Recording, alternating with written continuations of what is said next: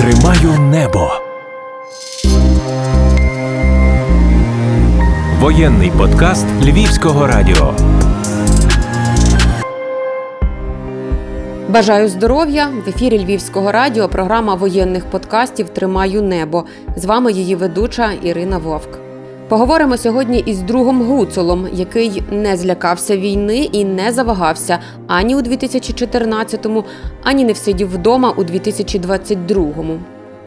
Після революції гідності, учасником якої був із першого до останнього дня, Гуцул доєднався до добровольчого українського корпусу Правий сектор. Воював у пісках під Дапом і на позиціях багатостраждальної шахти Бутівки. Із початком повномасштабного вторгнення РФ уже в лавах Львівської вісімдесятки Гуцул рушив у бої на Луганщині, де отримав важке поранення. Але дивом із поміччю вірних побратимів і трьох турнікетів вижив. У часі реабілітації Гуцул займається мистецькими і культурними проектами, якими жив до війни, і допомагає українським волонтеркам. Про війну 2014 і 2022, про добровольців і збройні сили, про мистецтво і війну та мистецтво на війні поговоримо із другом Гуцулом. Залишайтеся з нами.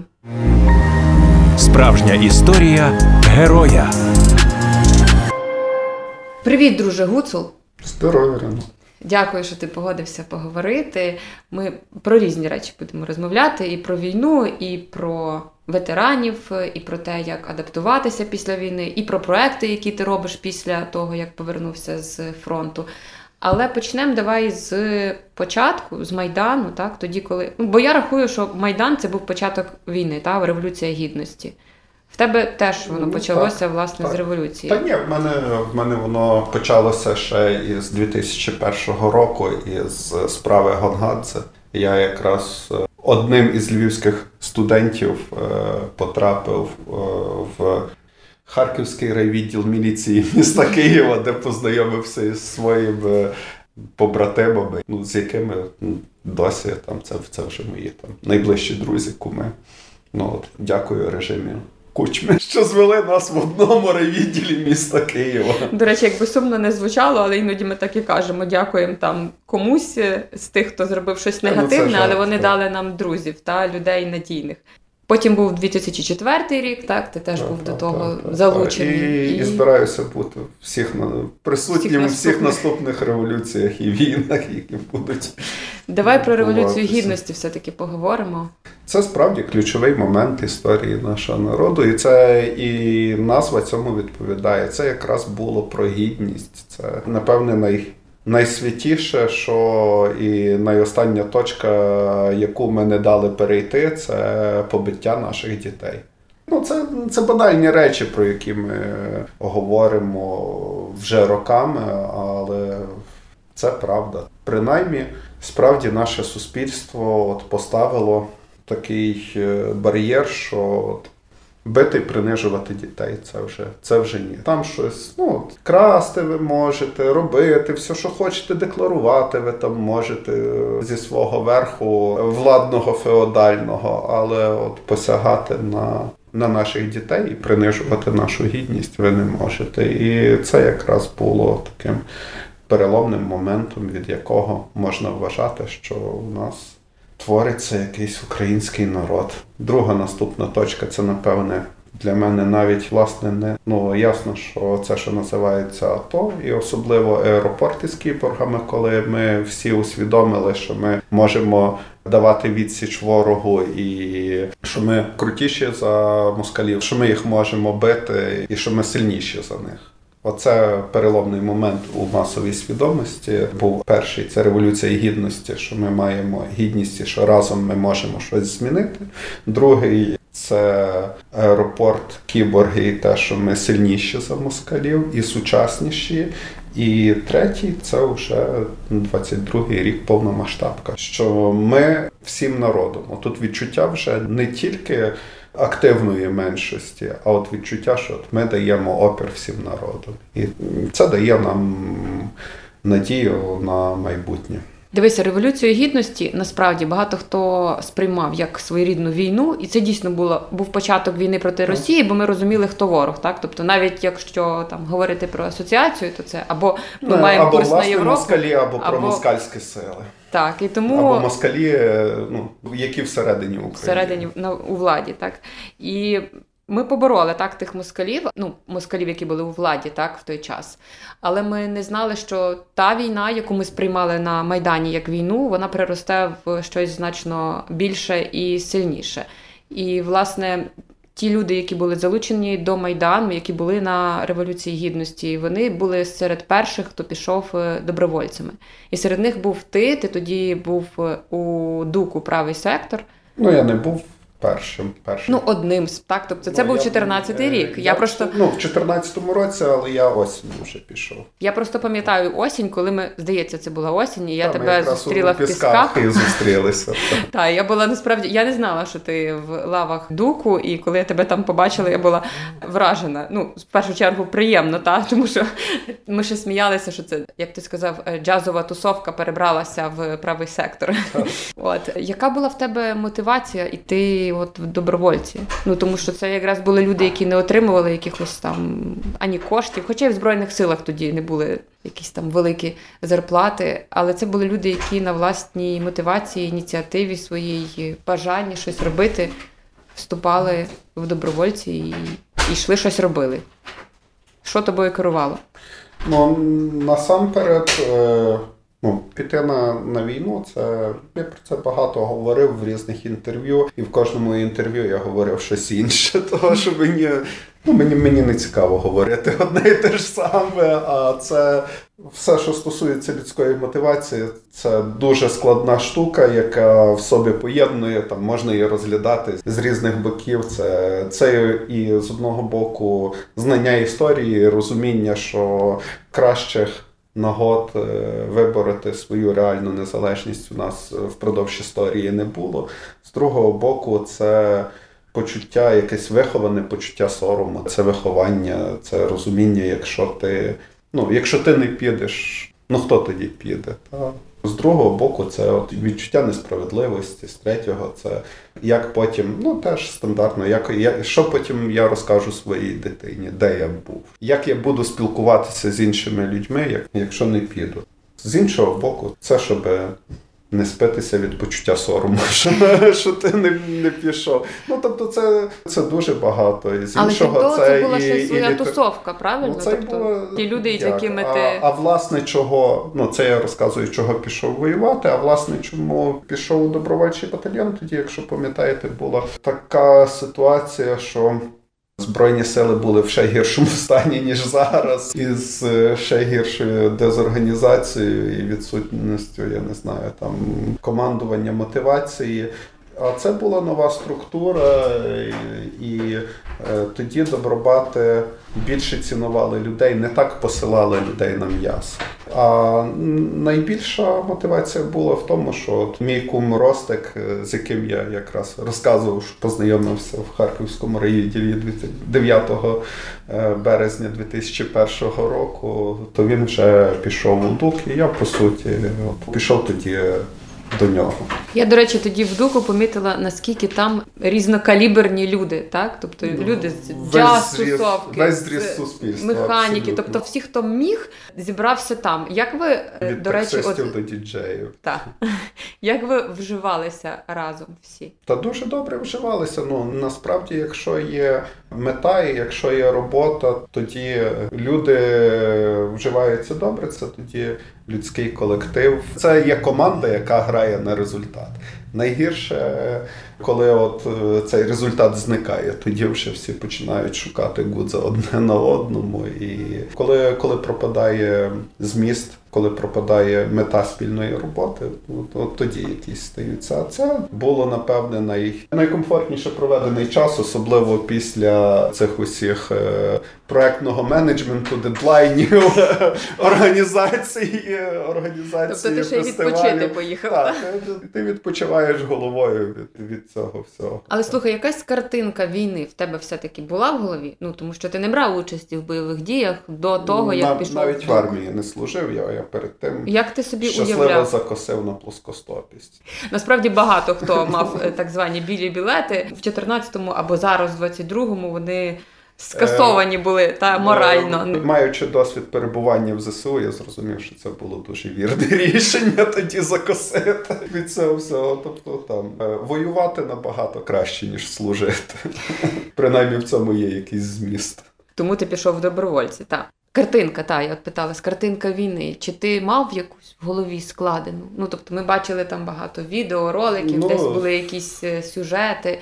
Чи в тебе е, була своя якась? Перші місяці я якраз, напевне, перший місяць ходив і.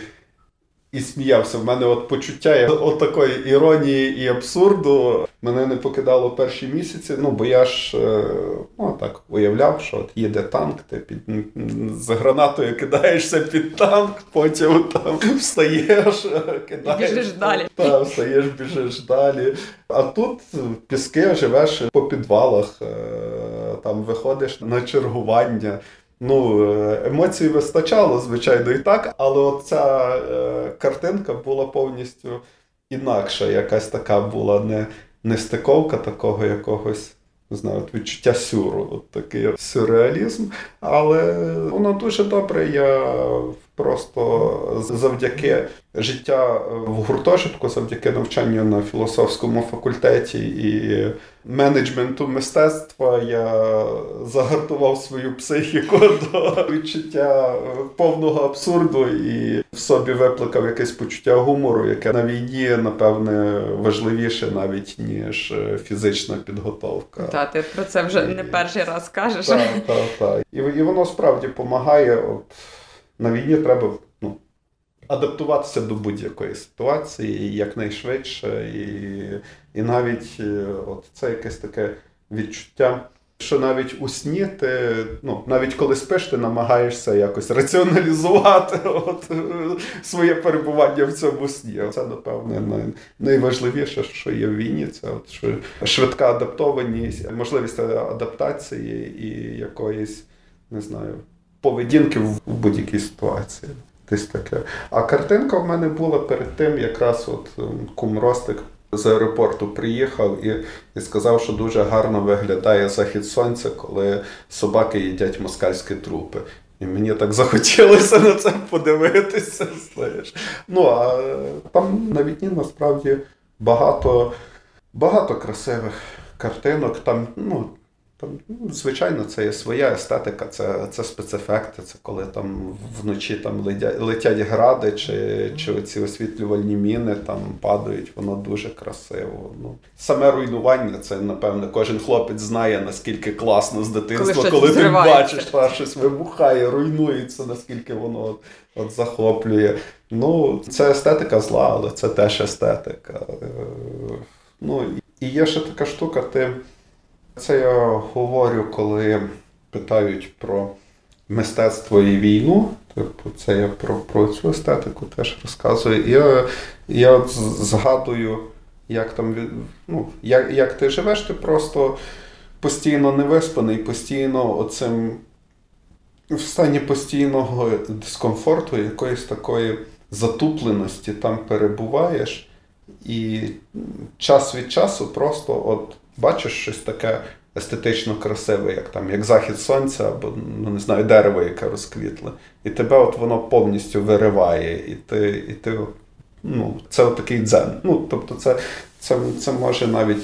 Може, самураї якраз про це і говорили, знаєш. Ну, але це, це як компенсація твоєї психіки, знаєш. Чим сиріші будні, тим яскравіші сни. І, і воно якось чим, чим більш ти виснажений, чим, чим більш от ти задовбаний оцим копанням окопів, е, цими військовими буднями, і в тебе ще загострені всі емоції, ну, того, що ти як, як кожна жива істота, ти все-таки боїшся смерті, і в тобі якийсь такий ну, дуже дивний стан е, стає як- якоїсь звільнення психіки чи, чи щось таке, що, що туди час від часу вриваються от такі якісь красиві естетичні моменти або якісь історії сильні, і ти їх набагато сильніше переживаєш, ніж, ну, ніж в своїх буднях, ніж в своїй цій рутині. Ти вириваєшся якось із цієї рутини.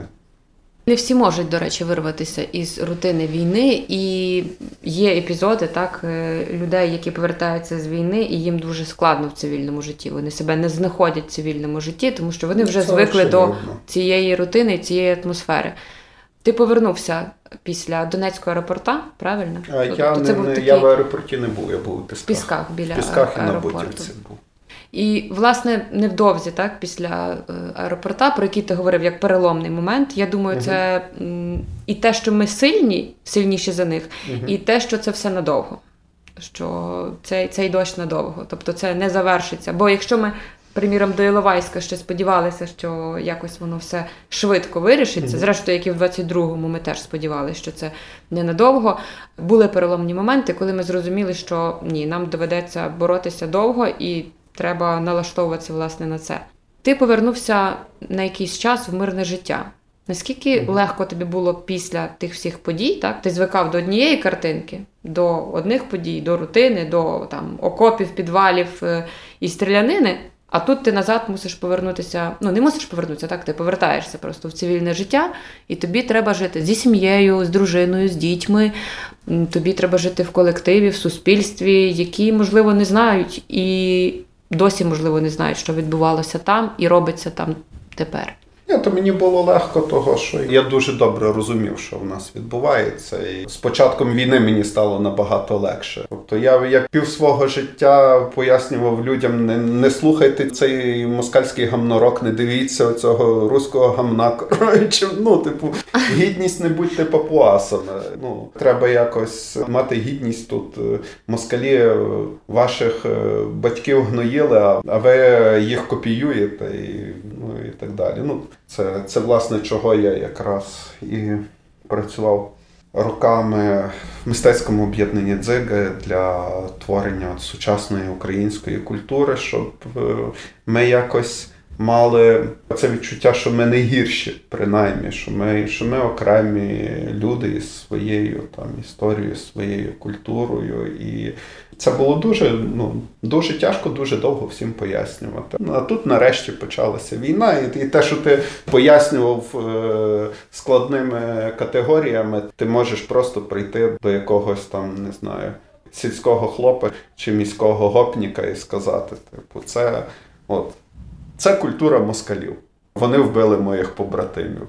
Тримай в чоло за те, що ти це слухаєш і все. І це, В тому ну, плані типу, так, простіше. Ну, на, Ну, але нарешті, ти все одно нарешті зайнявся куль... верніше, повернувся до культурної сфери після того, як повернувся Так, з АТО так, ну, тоді ще. Так, ну це, це, це два, два шляхи, якими ми йдемо далі до відчуття своєї гідності, до формування ідентичності е, і спільності цього народу. Це або, ну як казав, як казав Франко, там більше поту, менше крові. Ми з одного боку йдемо шляхом крові, з другого боку, все одно хтось мусить іти шляхом поту. З позиції історії це, напевно, єдиний наш шлях вижити. Інакше ми б були як білоруси. Ми б так само, ну там чи, чи буряти навіть. Ми б так само вмирали, просто, просто вмирали би За не- пачку 5 кілограм пельменів. Ну так, так, так, за, як за імперію, не, не обороняючи себе, а, а захоплюючи інших е, людей, які хочуть свободу. І це би було набагато ганебніше, ніж, ніж вмирати за свою свободу, це вмирати, забираючи чужу свободу.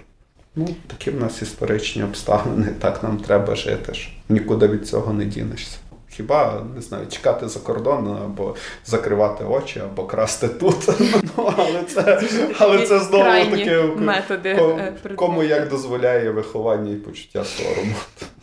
Дивіться, в нас був період е, після АТО ООС, власне, в часі ООС, операції Об'єднаних Сил, коли все так, знаєш, затихло до такого е, моменту, що люди цивільні стали це сприймати як щось десь там дуже далеко, де виконують свою роботу ті, хто вчився на це. Так? Мгм. От, в більшості Кому це була подобається. Кому, ну або кому це подобається, так, ті, хто народжені для війни, так говорити Так, так. так. Хто любить вбивати? Так. Ось. Чи очікував ти, можливо, передбачав, очікував, е, бо і були якісь підозри, так, і припущення, що Росія знову піде і піде сильніше. Чи очікував ти, що це буде саме так, і взагалі що це буде? Чи Я ти тут- думав, що воно так буде замороженим до якогось певного періоду, як не знаю, абхазький сценарій? Ну, я вчився на політології, і як людина, яка вчилася на політології, можу із впевненістю сказати, що те, що буде далі, ніхто не знає. І якісь от особливо прогнози робити. Ну, очевидно, що москалі. Ніколи не зупиняться. Імперії вони або розростаються, або розпадаються. Поки буде Росія ціла, ми завжди будемо чекати війни. Ну, якщо ми зараз не виграємо, ну будуть так само воювати наші діти. Це очевидно. Але, але людина є людиною, людина, ну, її забирають якісь там речі, ті завдання, які вона вирішує в даний момент. Я колись, прийшовши із е, того, що називалося АТО, зробив дозвіл на зброю, купив зброю. В мене ну, ніби бронь, бронік, каска, автомат там були. І я розумів, що коли почнеться, тоді ну, я, я знов піду. А коли саме почнеться, ну, я щось ніби не, не парив себе аналітикою і прогнозами. В мене тоді були купа інших проєктів мистецьких. Я думав, як не провтикати цей час, який в мене є. Ну, напевне, цю паузу між двома там активними стадіями етапами війни, війни та. І я тоді. Ми із, із ВМС Львів, із Лесією Сорокупут, і Уляною Горбачевською, і цілою е, Велика команда із людей, дуже крутих, насправді. е, дуже крутих людей із е, театру Лесі, театру Курбаса, і з акторами-співаками зробили сучасну українську оперу, присвячену Василеві Сліпакові.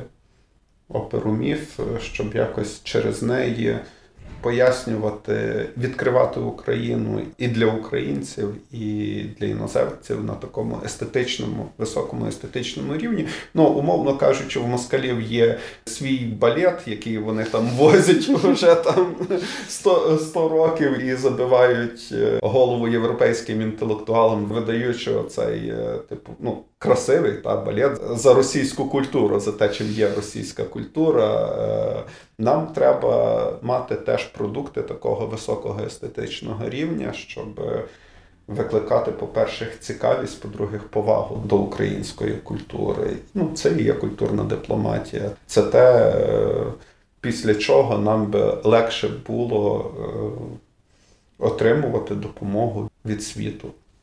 Ну, я думаю, що ми, що ми продовжимо цю Та, бо цю наразі, справу власне, того, через що- повномасштабку е, Ну, та, цей та. проект наразі не реалізований, але дуже надіємося, що він все-таки продовжиться. Ну, І власне, що почалася повномасштабна війна. Я так знаю, що 24 лютого ти вже от все, в тебе все дійсно було готове, і ти рванув ну, зразу у мене, туди. у мене не було там зібраної якоїсь цієї тривожної валізи. Чи, Ні, я про те, що було готове чи- для фронту. Та, та, та. Я перед цим я навіть не, не сильно цікавився, не мав часу цікавитися новинами, бо ми писали на УКФ якусь заявку, і мені дедлайн написання цієї заявки був набагато актуальніший і важливіший, чи почнеться війна, чи не почнеться. Я, я більше боявся не встигнути подати заявку на УКФ, ніж До того, того, як ніж того, що, війна. війна. що війна почнеться. Ну, але 24-го подзвонив побратим зранку, що от так. Так, почалося, сказав. Ну, друг, друг, не побратим, друг. І е, я день перечекав, по суті. Позбирали речі, на наступний день відвіз жінку з дітьми там, понаписував їм групу крові ручкою поближче до серця, запакував їх е, в машину, відвіз. Відвіз в село і, і вернувся в військкомат. І якраз коли вернувся, двірничка прийшла із цим З повісткою. Та, з повісткою. Така я не знаю, чи, чи давати вам, чи не давати, бо мене вже і бити хотіли, і матюкали. Кажу, я вернуся живий, і розкажете мені хто. Ну так не сказала.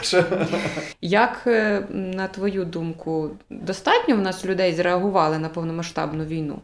Так, абсолютно, але ну, з історії, е, що можу сказати, що є дуже велика різниця між народним повстанням і, і там і тривалою війною. Люди є, є люди, вони емоційно виснажуються, вони вигорають. І це велике щастя, що тоді оцим спалахом е, свідомості ми змогли зупинити москалів. Ми, ну, тоді ми, ми таки відстояли свою незалежність, відстояли можливість е, майбутнього для своїх дітей, можливість майбутньої своєї країни. Тобто е, тепер зрозуміло для всього світу і навіть для москалів, що Україна буде. І якщо буде Україна, все одно ми будемо прямувати в бік е, європейської гідної країни. Наші діти будуть жити нормальними цивілізованими людьми. Тепер тільки питання територіальне. Ну, зрештою, не Скільки в- часу воно Скільки часу воно протриває, ну на яких територіях воно протриває, але те, що те, що тоді за рахунок цього спалаху е, свідомості ми відстояли своє майбутнє. Так, це, це правда. Ну, зрештою, ми живемо в сучасному світі. Навіть розглядаючи най, найстрашніші сценарії, там скільки би москалів не, не захопили нашої території, там все одно буде велика тюрма. Скільки би території в нас не лишилося, там вже буде Україна. Тобто, де, де наша земля, ми знаємо. Всі бачать карту, раніше чи пізніше ми її повернемо. Коби лишалися ті люди, які хочуть її повернути. І ну, нам, зрештою, нам, нам вистачило цього проблиску незалежності там під час визвольних змагань 100 років тому і боротьби УПА, е, щоб, щоб знову мати бажання воювати і реалізувати цю мрію, яка нам передавалася з покоління в покоління в спадок. Тепер, ну, тепер очевидно, що Україна буде. І єдине, що питання в тому, чи ми довоюємо за нею. Чи воювати будуть змушені ще наші діти? Це, власне, Ну, питання, яким задається багато питання. хто військових, Це- так? Зараз Бо- це питання. Ну, мені здається, що, що краще вже остаточно завершити це питання, ну, провоювати настільки довго. Звичайно, хотілося б ще. Застати помер- мирний е, час і ще, пожити. Ще так? подивитися, як Кремль палає, там, і пройтися маршем, таке от, от реалізувати оцю, оцю знаєш, Закрити гештальт свій, Але, так? але принаймні наше завдання протриматися якнайдовше, щоб е, ця імперія почала розпадатися сама собою. Ніяка імперія довго не може протривати, не отримуючи нові й нові перемоги. 22-й рік я ще згадаю про початок повномасштабної війни. Як ти долучився до лав, це вже був не добровольчий батальйон, як в 14-му, це була 80-та бригада, десантники. Ти для себе зміг якусь таку чи паралель провести, чи навпаки, що це зовсім дві різні штуки, що було в 14-му році, і те, що ти побачив в 22-му. Е, Я так розумію, це була Миколаївська область, якщо 80-та бригада, так? Ти потрапив спочатку. Е, ні, ми. Я тобі зразу можу сказати про паралель, якщо хочеш. 14-й рік е, це ти був серед е, навіть не то, що однодумців, серед людей, які хотіли воювати. І де не було оцього шлейфу совєтської армії, яка бере свої коріння із руської царської армії, де немає оцього кріпацтва і військової бюрократії, де немає оцього підлизування до офіцерів, де офіцер... Та ну це не є дідівщина. Ді, ну, дідівщини і зараз немає. Зараз у нас є. Ой, я таки надіюся, що, що це наше ЗСУ буде хоч якось реформуватися. Ну напевне, від цього е, теж залежить наша перемога. Наскільки ми зможемо реформувати наші збройні сили і налаштувати їх на працю з людьми, а не на виконання не знаю, наказів для галочки чи щось таке. Ну, дивляться не, не на те, як його покарати, а на те, як його мотивувати і навчити. Масштаби, інтенсивність е, ну, набагато більше. От е, в 14-му таке було на Бутівці. Зараз, зараз так, зараз це вже, це вже війна. Ну, але, але це знову ж таки це суто твій досвід. Я можу говорити тільки про е, ті місця, де я був, тільки в той час і тільки про тих людей, яких я там бачив.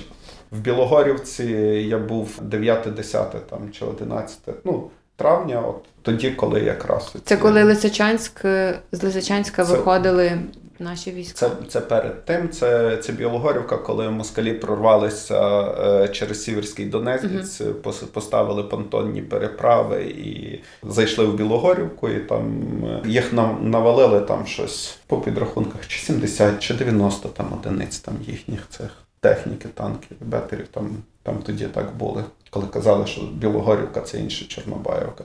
От тоді там так серйозно було. Ну, на добу було так кілька разів по кілька хвилин, коли не було обстрілів. А вже через, через місяць ми були в Білогорівці. Ну, то так собі нормально. Ну, все розбомблене, але там обстрілів менше, ти вже, ти вже ходиш якісь там. Чесничок, цибулька на городі виросли вже, вже навіть ну, маєш час щось їсти зварити. насправді. Ну, Такий я, я, я, за те, що, що в тому самому місці в різний час буває по-різному, і, і щось конкретно казати там.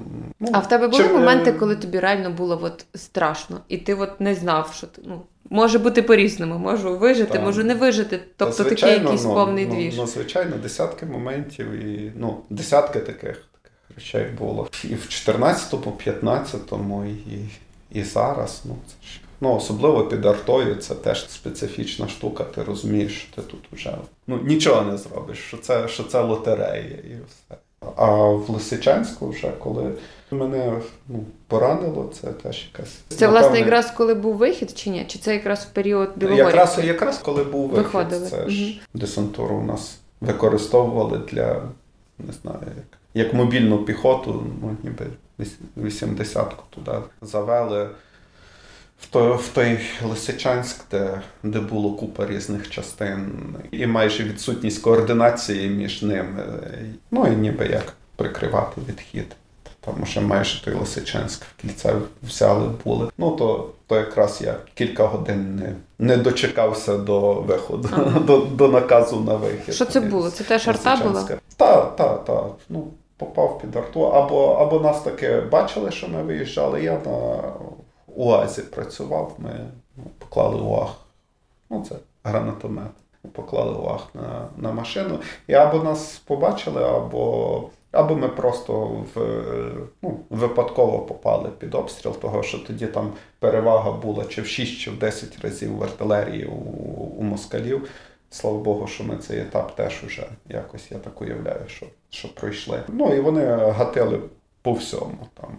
І воно от розірвалось коло мене. У мене там зразу там дві, дві артеріальні кровотечі на, на руках, дві артерії перебиті, там нога, якийсь там під неприроднім кутом теж перебита якась венозна кровотеча. Ну, ну і так, я, я тоді вже, вже теж думав, що то вже все. Ну, подивився в небо, сказав дякую, було весело.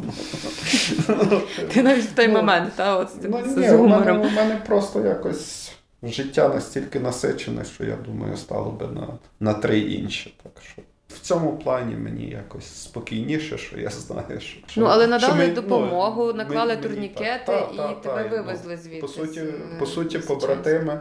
Побратими, от під обстрілом прибігли. Ну мені повезло, що ну не повезло. Це повезло, що прибігло, а при собі я мав чотири турнікети. І Хто мене чує, всім раджу.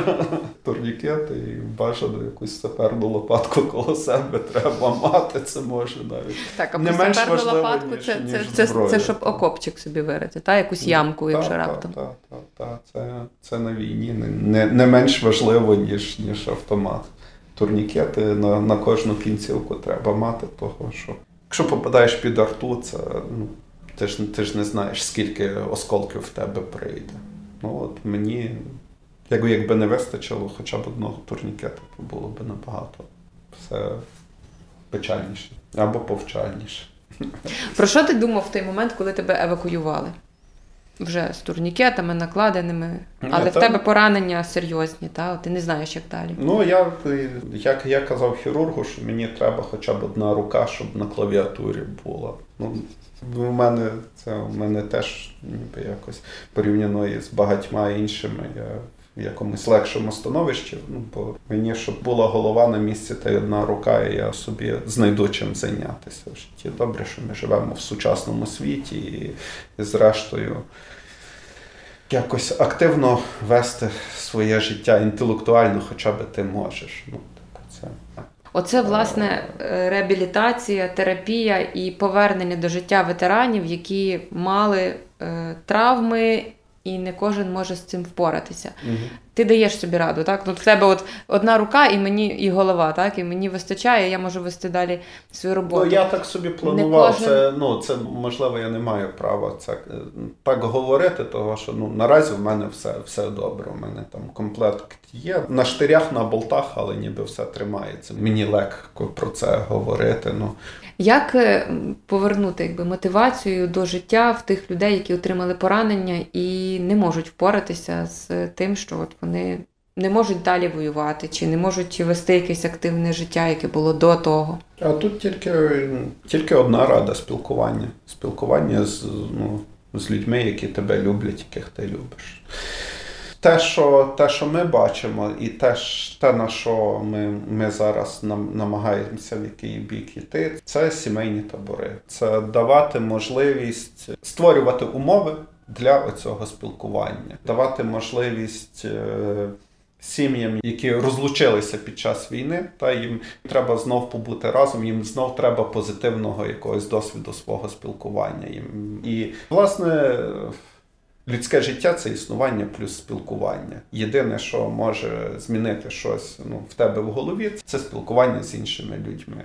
Що, чим можна допомогти? Можна зробити умови для того, щоб це спілкування було легке і приємне. Для цього ну, одним із е, шляхів, який ми бачимо, це створення таборів для ветеранів і людей, які там їх люблять, які, яких вони люблять. Та найчастіше це сім'я. Та, ну, типу, Можеш розповісти зараз про те, чим ти став займатися після того, як отримав поранення, пройшов якусь реабілітацію, хоча ти досі проходиш, так в тебе там ще попереду є якісь операції. ну, це якісь- вже таке, це вже речі. кіль- кілька болтів відкрутити, там пластину забрати. Це, ж- це, це, це, Але це- вони, це вони вже- є, це так. Тобто ти в періоді реабілітації. І ти втілюєш в життя багато гарних, корисних і крутих проєктів. Я Ну, якраз до- хочу, щоб ти розповів. про їм втілитися в життя. Ну, я от е, після поранення це було 30 червня 22-го року, десь півроку в мене пішло на всякі різні операції. Наступні там півроку на реабілітації і ще півроку на проходження ВЛК. Там після двох Це місяців. окрема історія Та, велика. два, два місяці шикування три рази на день на милицях і очікування, що тобі дадуть е, скерування на ВЛК. Це, ну, з одного боку, воно і іронічно, з, з другого боку, нарешті мені захотілося знову вернутися до цього проектного менеджменту. З війни не хотілося, а от з, цієї- з військової Зі служби. а зі служби так хотілося вернутися. І зараз я, я вернувся назад на ВМСА Львова, і ми зараз робимо великий проект за підтримки е, ООН жінки. Е, Проект підтримки волонтерок Львівщини. Ну тож це ООН жінки, того власне і волонтерок. Це дуже великий проект від е, фінансових консультацій, юридичних консультацій, там можливостей зустрічі із психологом до арт-терапії е, через спів, е, через фотопортрети. Ну там, там великий великий комплекс всяких заходів, спрямованих на підтримку власне жінок-волонтерок. І, і це дуже важливо допомагати тим, хто допомагає іншим. Тому що люди. Вони е, не залізні, люди вигорають, люди змучуються, втомлюються. І нам дуже важливо зберегти оцих активних людей, які є запорукою змін. Нам з одного боку важливо зберегти життя наших найактивніших наших українців, тобто чоловіків там, ну і жінок, які воюють зараз на фронті, зберегти їхнє життя. З другого боку, нам, нам важливо зберегти здоров'я, психіку волонтерів, волонтерок, які теж є ще одною нашою найактивнішою категорією суспільства, того що саме від них і залежить наше майбутнє. Не забувати ні ні зрадникам, які були під час е, АТО, ні ні сучасним зрадникам, ні, ні тим, хто наводив на міста, ні тим, хто творив корупційні схеми із забезпеченням е, армії, ні тим, хто наживався на всяких цих там відказниках і, туристах через тесу. Не забувати. А тебе бісять ці люди? Ну тобто ті люди, які не хочуть працювати або воювати за цю країну. Не, ну, Заради то, цієї ну, країни. Ну, то звичайно якось бісять. Ну, ну я не знаю. Ну, ну як колорадські жуки на полі, ну вони тебе бісять, я не знаю. Ну, Ні, ну з колорадськими жуками можна ну, по-різному. ну так, колорадські жуки це як москалі. Та, Ну, типу, так. Це, це от щось таке. А хто А оці це- українці, які вважають себе українцями, але по суті не, не, є, не є ними? Це сусіди, які в тебе крадуть картоплю з городу, поки. Це і- і довести не можна, і- і- Щось таке, так. Це, ну, з цим, з цим набагато більша проблема, ніж, ніж із Колорадськими із- жуками ну, і москалями. Та, ніж із москалями. З, з москалями Розмова коротша, це- значно. І все чітко, зрозуміліше. але, а це може навіть і серйозніша проблема України, ніж війна. З цим, з цим у нас ще буде довго, і якраз от чому, чому нам найважлив, найважливіше якось зберегти і життя, і, і життя наших е, захисників і захисниць, і, і, і ресурси наших волонтерів і волонтерок. Того, що ну, це, це найактивніші люди в нашому суспільстві, від яких наперед, на, насамперед залежать зміни, і ще від молоді. Ну і від, від молоді, і від дітей. І великий сенс теперішньої боротьби я, я бачу в тому, щоб, щоб на історіях про людей, які, які захищали цю країну, ну, виростали наступні покоління, щоб вони розуміли, що їм це, їм це все не впало з неба.